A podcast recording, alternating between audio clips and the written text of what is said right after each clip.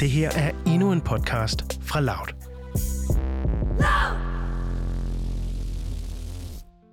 Mit navn er Anne Tranum, og jeg er 27 år gammel. Da mine forældre blev skilt, der var jeg 20, og jeg havde godt regnet den ud. Dog viste det sig, at jeg i tiden efter mistede min relation til min far. Det er svært ikke at tænke over, hvordan ens forhold til sine forældre har påvirket en. Som kvinden med et betændt forhold til sin far, så hører man ofte, at man kan have daddy issues. Men jeg er ikke helt sikker på, hvad der menes med det.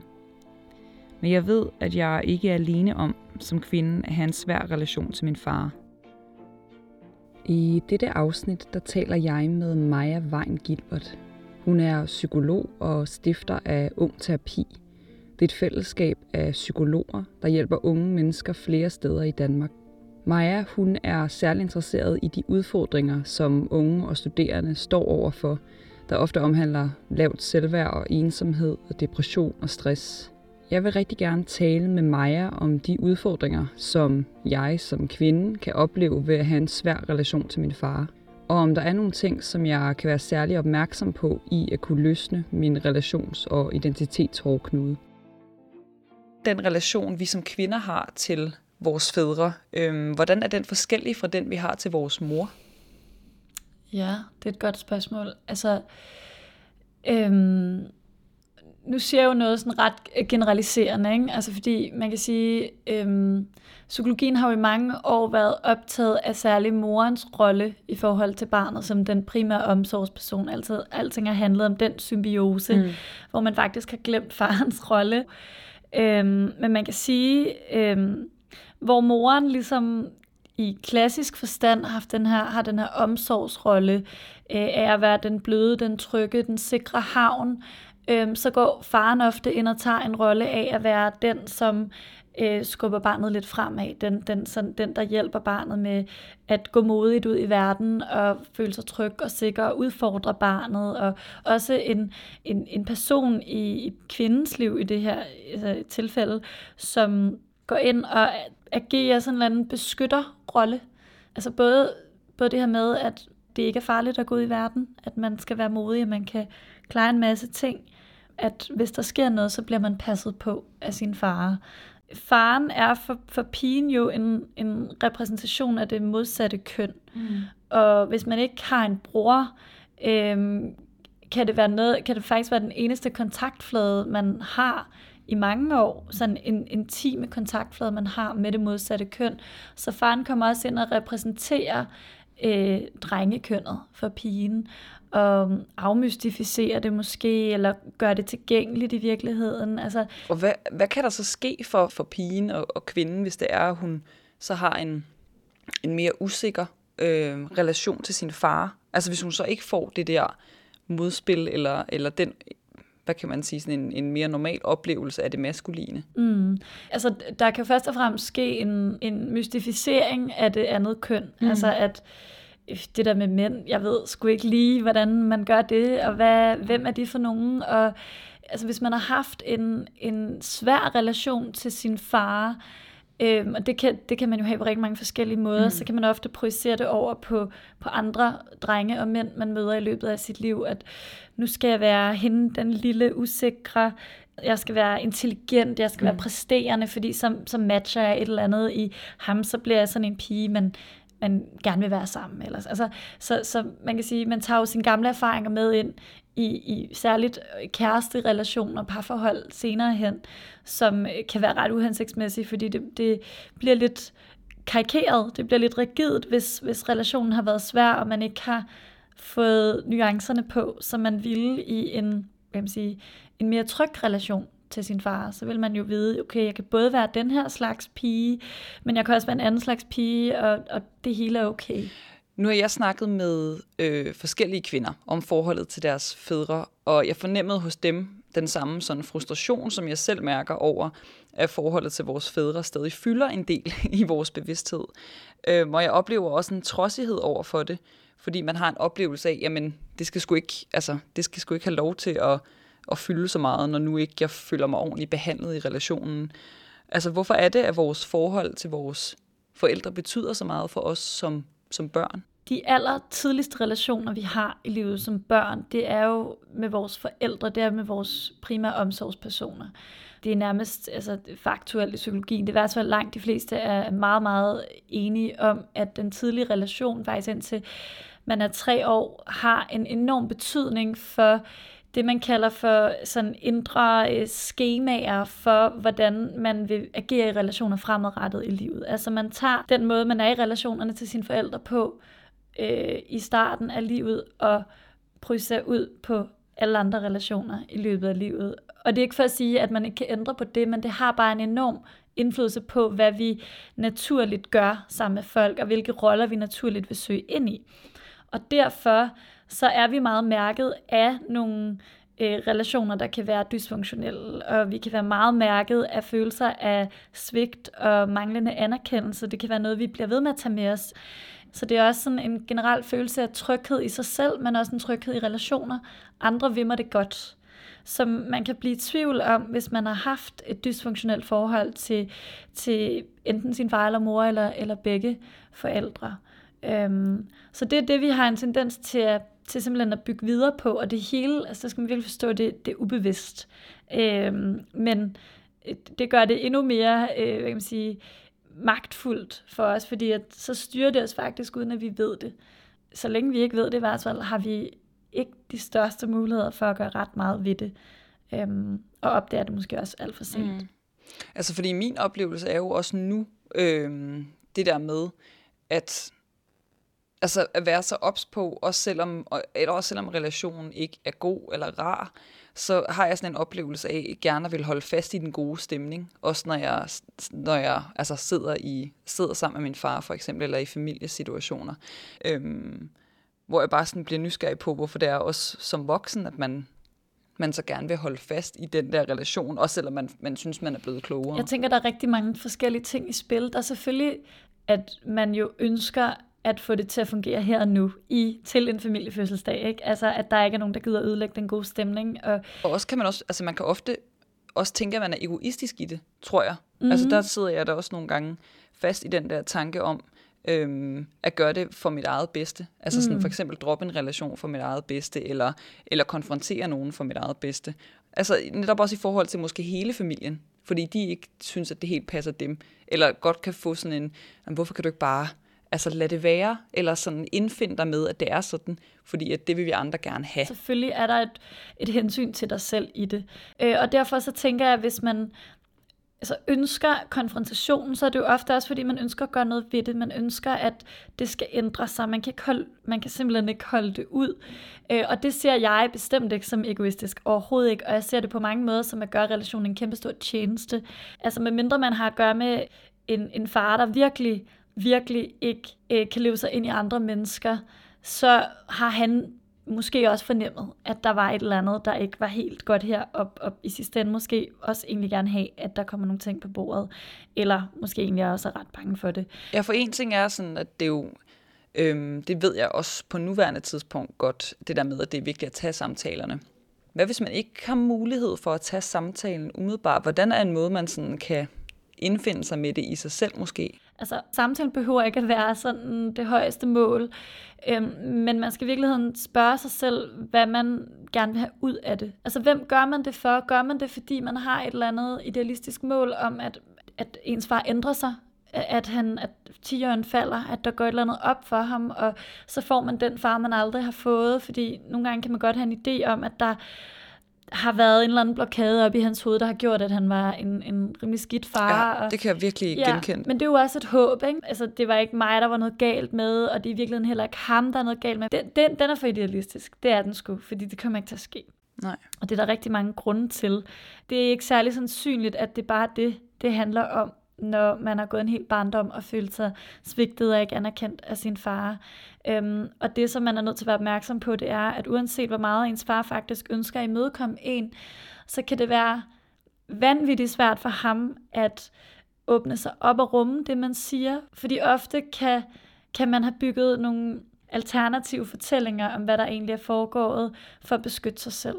Fordi hvis han virkelig skal anerkende, at han har været en idiot på et par områder, så skal han jo åbne op faktisk og se alt. At han måske også i forhold til andre har ikke været okay, og måske er det i virkeligheden, er der mange ting i hans liv, han ikke er særlig tilfreds med, og altså så, det er jo en kæmpe, kæmpe smerte, og en kæmpe trussel for et menneskes selvforståelse. Så er det meget nemmere at bygge et stilas op af nogle alternative, lidt forskudte fortællinger, som måske godt kunne være lidt rigtige, men som vi alle sammen lader som om er der, eller som vi ikke kommenterer på. Øhm, så der kan være rigtig mange grunde til, at sådan en konfrontation ikke nødvendigvis vil bære super meget frugt, men man skal spørge sig selv, hvis det handler om, at jeg vil ændre på et menneske fundamentalt, så kan det nok blive rigtig svært. Men, men der kan også være andre agendaer, som måske er lidt mere opnåelige, som er, jeg har bare brug for, at han lytter. Jeg har bare brug for, at han, han altså anerkender, mm. og at der er ligesom min smerte når en eller anden havn. Altså, at der er nogen, der siger, fuck, det kan jeg sgu godt, altså når jeg hører det fra dit perspektiv, så kan jeg fandme godt forstå det. Altså jeg har måske en helt anden opfattelse af tingene, men hvis vi bare fokuserer på dit perspektiv, så kan jeg fandme godt forstå, hvad du har været igennem, og det er jeg ked af. Mm. Det gør, at vi ikke kan ændre fundamentalt på, på relationerne, og på, heller ikke på, hvad der er sket, men, men han skal bare lytte. Øhm, men det kan også godt være, at den også er for svær at opnå, eller sådan umuligt, eller man ikke selv er klar til den. Så skal man jo tænke sig om i forhold til, om man kan holde ud at være i relationen. Mm. Jeg er generelt ikke den store fortaler for kort relationer. Jeg tror, jeg synes, at vi generelt har en tendens til, særligt i Danmark, at at være meget sådan individualistisk i vores syn på, at øh, jeg har ikke brug for det her menneske, jeg klarer mig selv. Jeg har tit oplevet den der, og det kommer sikkert også fra et såret sted, men netop den der lyst til at korte noget fra, også mm. hvis det er for besværligt, eller hvis jeg, eller hvis jeg føler mig såret. Ikke? Altså hvis jeg, hvis jeg ser det som, at de ikke vil mig længere. Jeg synes jo, vi skal gøre, hvad vi kan for at løsne op for det, og prøve at skabe noget forståelse, at, at vi bliver forstået, men egentlig også, hvis vi selv magter det, at sætte os ind i den andens position. Det kan godt være rigtig, rigtig svært. At Også det hvis der... du sidder med en, som måske ikke har den mulighed, eller som måske ja. ikke tænker på den måde. Altså grunden til, at jeg fortæller for det, det er sådan set ikke den andens hensyn. Det er ikke hensyn til far, Nej. at det er synd for ham, at han mister relation til sin datter. Det, det er egentlig vores eget hensyn, fordi tilgivelsen, som måske i sidste ende er, er, er noget af det, der er allersværeste, og, og heller ikke nødvendigvis noget, alle skal komme hen til. Og men, subjektivt, hvad det er. Ja, hvad det er selvfølgelig er. også et helt emne. Ikke? Ja. Så længe at vi har de her følelser af sårhed og svigt, og det er det, vi slutter en relation med, så vil det faktisk være os, der går noget fra hele tiden. Altså det vil være os, der er i smerte. I meget højere grad end den anden, eller det skal jeg ikke kunne sige noget om, men, men vi vil i hvert fald blive ved med at have den her smerte inde i os. Jeg tror da i hvert fald, der er mange, der tænker det der med, at, at det fylder enormt meget for en selv, men man er i tvivl om, hvor meget det egentlig fylder for den anden person, som, mm. man, er, som man er såret overfor. Men jeg synes, det er vigtigt, at vi forsøger at gøre et forsøg også på at øh, fortælle, at vi føler os svigtet. Ja. Fordi problemet med svigt, det er i sidste ende, at øh, det giver os en følelse af at være mindre værd som mennesker. Altså særligt øh, svigt fra forældre og andre nære omsorgspersoner. Det er jo en, en følelse af, at det, det er jo de mennesker, som skal passe på os, Præcis. og som kender os bedst i livet, og som har fået indblik i vores inderste ende, og som så har sagt nej tak. Det er essensen i svigtet, ikke? at man føler, at jeg som menneske er blevet øh, fundet for let. Altså, der er noget andet derude i verden, der er vigtigere end mig. Og det, og det er virkelig skadeligt at føle sådan for et menneske, fordi at man går jo ind og tager det med sig i alle relationerne. Man indtager en underdanig plisende relation meget ofte. Den her indre skabelon for, hvordan vores relation var til vores forældre, det tager vi videre med os. tænker vi, hvis det er sådan her sammen med min far, så er det nok sådan, verden generelt ser ud. Så er det nok sådan, verden generelt forholder sig til mig. Mm. Så jeg kan kun blive anerkendt og elsket i en relation, hvis jeg er underdanig, hvis jeg pleaser, hvis mm. jeg er den bedste udgave af mig selv, og sød, og er alt det, som andre vil have. Det er kun sådan, at jeg kan få anerkendelse og kærlighed. Og det skaber sådan med tiden en, jeg kan sige, en, en lidt falsk udgave af os selv. Hvis, det lyder måske lidt groft, Nej, men det skaber jamen, det sådan en skal. Ja hvor vi sådan set aldrig føler, at vi slapper af og viser nogle andre sider af os selv, som også er os, som er de lidt dårligere sider, som er de sårbare sider af os, som i virkeligheden er dem, vi har allermest brug for at vise. Fordi det er de sårbare sider af os, når, når vi mærker anerkendelse for dem, det er der, vi faktisk får skabt de dybeste relationer til andre mennesker. Og derfor kan det være svært for os at føle, at vi egentlig skaber nogle rigtig mm. dybe relationer, der anerkender os senere i livet, fordi vi kan ikke finde ud af at vise de sider af os selv. Fordi vi har fortalt os selv, at, at hvis andre skal give os, så skal vi være den bedste udgave af os selv ja, ja, ja. hele tiden. Og hvordan bryder man ud af den der skal og de onde cirkler? Blive opmærksom på de ubevidste mønstre. Det er der, man kan virkelig forstå, hvad er det, jeg bliver ved med at gøre i livet, og hvorfor gør jeg det? Jeg bliver ved med at please andre. Det er fordi, jeg ikke tror, at, jeg, at der er nogen, der vil mig, hvis jeg holder op med det. Og så siger jeg jo tit til, til de unge, jeg taler med, at altså, det handler om mange ting selvfølgelig, men det handler sørg mig også om at gå ud i verden og prøve at lade være med at please. Prøv at gå ud i verden og mærke, hvad for en reaktion får du egentlig, hvis du, hvis du sætter foden ned og siger, ej, det gider jeg sgu ikke. Mm. Bliver du så afvist, som du virkelig troede, du blev, og sådan helvede bryder løs, og folk vil ikke være venner med dig, eller kan du faktisk mærke på din omgivelser, at du har et langt større rådrum. Også parallelt med det, at tage det videre i sin relation til sin far, og sige, men hvad har jeg egentlig brug for af ham i dag? Hvad, hvad, hvad vil jeg gerne have af min far? Altså, kan jeg godt acceptere, at han er en knudemand, og aldrig spørger mig, hvordan jeg har det egentlig, mm. men det er måske fordi, han selv har en knudemand som far, og ikke ved, hvordan man er en far på en anden måde. Ja. Jeg bliver også nysgerrig på, altså hvordan bliver man som kvinde typisk påvirket, hvis man ikke har en, en nær relation til sin far? Du har været lidt inde på det, men også om der er en forskel på kvinder og mænd. Det er der jo helt sikkert. Altså, jeg vil sige særligt for, for, altså, for drenge, den der altså, klassiske med at have et, et forbillede, et mandligt mm. forbillede for sit eget mm. køn. Det er vores far, der lærer os at være dreng, og det er vores mor, der lærer os at være pige og kvinde i verden, og hvordan vi interagerer med køn på tværs. Øhm, så, så for mange drenge mangler forbilleder, mangler mandlige forbilleder at, at sådan spejle sig i og udvikle måske visse sådan traditionelle maskuline egenskaber. Mm. Øhm, som, og som pige er det jo lidt på samme måde også, man, man kan mangle handlekraft og alle de ja. her ting, men, men, men jeg, vil, altså, jeg vil i højere grad sige, at der hvor det virkelig påvirker, det er i parforholdet for kvinder med, med det modsatte køn, med, med, med manden. At man kan som kvinde øh, have den her følelse af en, en længsel efter øh, en, en beskyttelse, eller at nogen sådan tager kontrollen og, og siger, jeg træffer den her beslutning, eller altså vi, vi udlever ligesom nogle barndomsbehov på en eller anden lidt barnlig måde, mm. som er for urealistisk at putte over på et andet menneske, altså som, som ikke matcher det, vi egentlig som voksne skal gå ud og gøre i livet, og vi bliver meget underdanige i parforholdet, og bliver ikke lige med den anden part. Og den anden kan føle et stort pres og et stort ansvar, og måske komme til at love for meget i virkeligheden. Mm.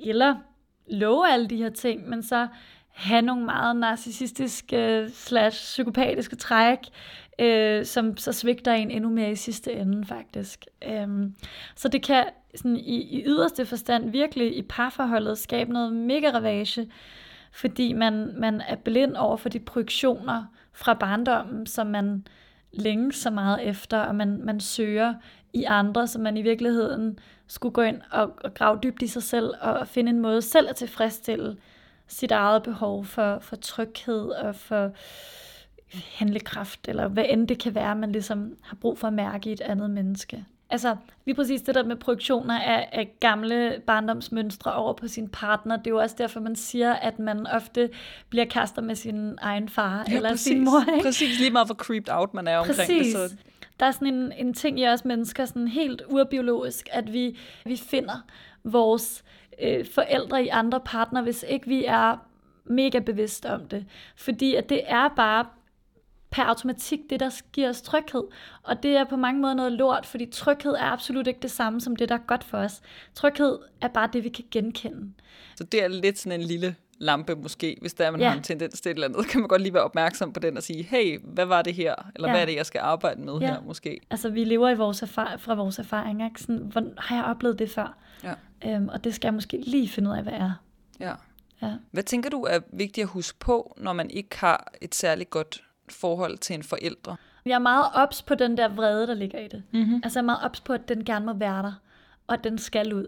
Et barn, helt naturligt, når det ikke bliver behandlet ordentligt, når det bliver svigtet af sine forældre, aldrig vil sige, der er noget galt med min far eller min mor, fordi det vil simpelthen være en trussel for, for, for hele ens livsgrundlag. Ja, man er jo afhængig af dem. Dybt afhængig, ikke?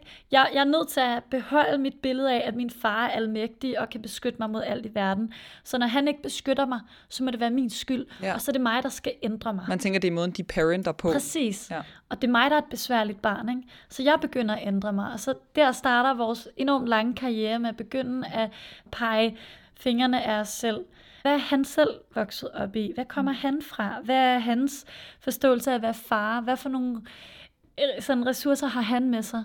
Og hvad kan der have været af grunden til, at han var den far, han var over for dig? Ja. Øhm, og det er enormt helende. Ja. Men også rigtig vigtigt, at man er klar til det, fordi man har brugt så mange år på ikke at være vred, eller på at være vred på sig selv i virkeligheden. Og derfra, så kan der jo komme en forsoning, hvis det er det, man vil. Og en forsoning, der kan se ud på mange forskellige måder. Ikke? Yes. Altså, det kan jo godt være, at man bare ses en gang om året. Det kan også være, at man ikke ses, men ligesom er, har affundet sig med det. Præcis. Telefonsamtaler en gang om ugen. Altså sådan meget forskelligt. Jeg tror, jeg tror sådan, øh, relation til fædre, sådan, det, er sådan, det er sådan meget komplekst, og særligt for os kvinder, som jo nok øh, forventer nogle, nogle ting på et dybere plan nogle gange. Ja. Altså på, på et følelsesmæssigt plan, og på nogle mere nuancerede måder. Altså at erfaring fra mit eget liv, at det kan virkelig spænde ben, og vi kan blive mega såret, helt vildt såret af den der manglende forståelse og spejling af, af vores følelsesliv. Det resonerer rigtig meget, det du Ja. siger. Ja. Og at, sådan, at vi faktisk oplever det som et svigt. Men også, altså jeg har selv øh, lært, nu har jeg både en søster og, og nogle brødre. Altså fordi mine brødres relationer til min far er langt mere ukompliceret. Fordi vi har forventet noget andet af ham, øh, af min far til tider. Og vi har frustreret os helt vildt meget over ikke at kunne få, få det. Fuldstændig. Øhm, Og kæmpet meget for det måske Ja. også. Ja. og blevet meget enormt vrede, som så har sat gang i alt muligt uansigtsmæssigt, fordi han ikke har forstået, fanden vi blev så tosset over, og så bare kaldt det for hysteri, ikke? som så har gjort mig endnu mere tosset. Mm-hmm. øhm, hvor at vi, altså mine brødre, som jo absolut ikke er sådan nogle knudemænd, altså det har vi aldrig forventet at få. Nej, min storebror har far. det fint med at komme Ja. over til fodbold og Ja, bøf, og så er det præcis. den måde, de se, ses på. Ja, det gør ikke noget. Det bruger jeg nogle andre til, har det været meget sådan. Det har vi aldrig forventet. Men jeg ved ikke, om, om det er, fordi vi forventer et eller andet ekstra i den relation, eller Det kan i hvert fald være svært at tage til takke med, Ja. øhm, med at, at relationen er mindre, hvad kan man sige, dyb og følelsesmæssig. Altså måske man har en forhåbning om, at man kan tage de der samtaler. Og det er der jo også nogle kvinder, der kan med deres fædre. Men det handler meget, sikkert meget om, hvordan faren igen også er blevet opdraget. Eller hvad det er, han har fået med, og hvad det er, for, han er for en type, et type menneske. Ikke? Og så tror jeg, at mine, og, og i høj grad også min søsters forventninger til ham, har, gjort, har fremmedgjort ham og givet ham en følelse af utilstrækkelighed. Ja, Der der, har- den, den rammer også noget på selvværdet. Ja, ikke? ja, der har gjort, at han har trukket sig og sagt, okay, men jeg har også nogle sønner, og dem, dem koncentrerer jeg mig om, og det ved jeg, hvad jeg skal. Jeg ved, hvad jeg skal med, med, med drenge. Så må jeg prøve at succeed Ja. det der. Ja, og det har, så, det har så fået os til at føle os endnu mere svigtet, ikke? Så når han vil meget hellere vores brødre, du ved, så er det skabt sådan nogle onde cirkler, men hvor at jeg i hvert fald har fået det markant lettere, efter jeg bare holdt op med at forvente det, mm. men, men ikke se det som et svigt. Okay, det var noget, han burde gøre det her, som han tilbageholder fra mig. Han tilbageholder den der følelsesmæssige forståelse og anerkendelse. Fordi jeg kan jo lidt se det hos mine brødre, og selvom man jo ved, at det Ja. jo ikke er, den relation Ja. på den måde. Ja. Ja, at han blomstrer som far på en, altså på en helt anden måde, når man tager ham for det, han er, på en eller anden måde. Ja. Og der er, han, der er måske også noget generationsclash i forhold til, at vores generation, både kvinder og mænd, i høj grad er meget mere sådan følelsesmæssigt bevidst, end man måske har forventet af manden tidligere generationer. Øhm, så de kan blive lidt forskrækket over, hvad det er vi for nogle krav, vi måske som kvinder godt kan stille til dem. Øhm, men det har i hvert fald sat mig meget mere fri i relationen, når jeg øh, sådan lægger mærke til, at det er nok også kærlighed, når han kommer og fikser min, øh, min vask, ikke? ja, hvad er kærlighedssproget der? Ja. Ikke? Altså, den kan, jeg tænker, den kan være enormt svær at lægge mærke til, hvad det kærlighedssprog kan være. Ikke? Ja. Altså, hvis man nu er, er eksemplet brugt med at fikse ting, hvis man nu heller ikke har en far, der fikser ting, og man nu heller ikke har en far, der snart. altså, sådan, men, men det er nok også det værd. Altså, Ja. det er nok også det værd at kigge på, hvor ja. det er, at man kan bruge hinanden, hvis man kan sige Ja. det på den måde. Det Ja. lyder også hårdt, men hvor det er, man sådan kan shine sammen. Ja, man forholder sig pragmatisk i relationen, og at netop anerkendelse ikke nødvendigvis kun ligger i at kunne tale på dybe plan, men at, at det kan ligge i rigtig mange andre ting. Øhm, så det er, sådan, det er klart, at, at det er en forskellig relation, og det, ja. det tror jeg, det, det hjælper meget på det, når vi i stedet for at, at lade det være et bevis for svigtet, altså se, han kan meget bedre lide mine brødre end mig, så tænker det som, okay, han, en eller anden grund, så, så ved han mere, eller han ved, hvad han skal, skal med dem i højere grad, end han måske ved med mig. Og det kan også være en snak, man skal tage, eller øhm, være noget, man kan vise over for ham, øh, ved ligesom at invitere mere ind til det, som han faktisk også kan shine i. Mm. Alt det her, det kræver selvfølgelig, at man er klar til det, ikke? og man ikke har for mange følelser af vrede og, og svigt blandet ind i det hele. Mm. Øhm. Min samtale med Maja skabte enormt mange små aha-øjeblikke for mig. Jeg kan særligt genkende, hvad hun fortalte om, at det svigt, jeg har oplevet fra min far, har gjort, at jeg skjuler mine sårbare sider, og derfor har rigtig svært ved at danne nogle helt dybe relationer. Og faktisk også til tider kan have en oplevelse af ikke helt at kende mig selv. Jeg bed mærke i det, hun sagde om, at det ikke er holdbart for mig, og håbe på, at han ændrer sig. Jeg har ofte tænkt, at der måske har været sket en kortslutning i hans hjerne, som har gjort, at han pludselig ikke har kunne orke sine døtre. I næste afsnit, der skal jeg tale med min søster Mette. Hun er fem år yngre end mig og gik stadig i folkeskole, da vores forældre blev skilt. Da Maja åbnede op og fortalte om sin egen søskende og deres relation til deres far, så kunne jeg ikke lade være med at tænke på, hvordan min bror og min søster og jeg har håndteret skilsmissen og vores far helt forskelligt. Selvom jeg altid har tænkt, at min søster og far er mere ens sådan rent temperamentsmæssigt, så ved jeg, at min søster har haft ret svært ved den distance, som han har lagt til os. Jeg vil tale med Mette om hendes oplevelse af brudet i familien, og hvordan hun har været påvirket af det som datter og søster, både sådan helt personligt, men også i sine relationer.